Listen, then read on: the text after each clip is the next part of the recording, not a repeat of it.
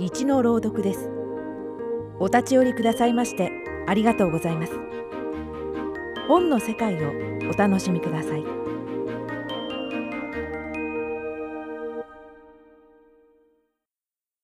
平原学作。ひげの生えたピーターパンとアヒル口のウェンディ。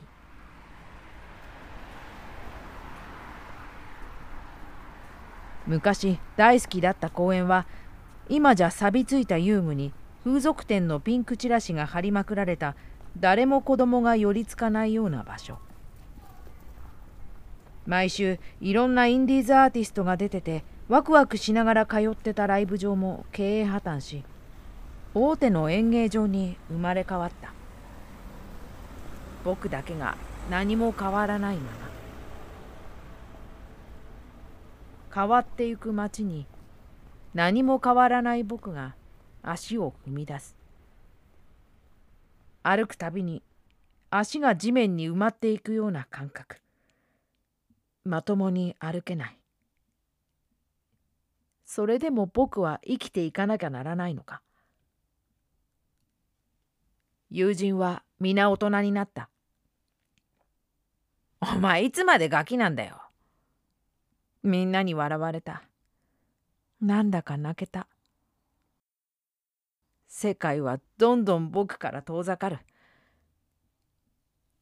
変わっていく街と何も変わらない僕。あなたはピーターパンにでもなったつもり？知らない女の子の声。君は誰？ウェンディかな？到底そうは見えない日本人顔。つまりあなたがピーターパンだったらって話だけど。どうやら本名は名乗る気ないらしい。よろしくウェンディ。何も変わらない僕とウェンディと名乗る女の子。女の子といっても高校生くらいじゃないかな。ひげの生えたピーターパンってのもなかなかシュールね。確かに今朝剃り忘れてたな。この町から出てくの？ウェンディは聞く。ネバーランドに行くのね？僕、まだ何も言ってない。僕は他人が嫌いだ。自分と全然違うことを考えてる人間とどう付き合っていいのかわからない。だから僕は小さい頃からずっと一人だった。ねえ、喉乾かない？ジュース欲しい。あ、見てあの看板、面白いあ、猫がいる。かわいいよ。ほら。なのになぜ、今は君と二人で歩いてる多分、僕には大きな理想があって、ずっとそれに憧れ続けてたんだと思う。みんなその理想とは逆のことばかりやってるから周りを見下してみたりしてあ公園だ。うわ遊具サビだらけ。でも面白そう。彼女も僕の理想とは違う。だけどなぜキラキラした目の彼女に僕は惹かれてる。あなたは自分の内に内に閉じこもって閉じこもってピーターパンになっちゃったのね。少女は言う。一方君は外に外に飛び出しすぎてウェンディになっちゃったんだね。あ、バカにしてる。そう聞こえたならごめん。それにしても僕ら正反対だね。そう？似た者同士よ。え？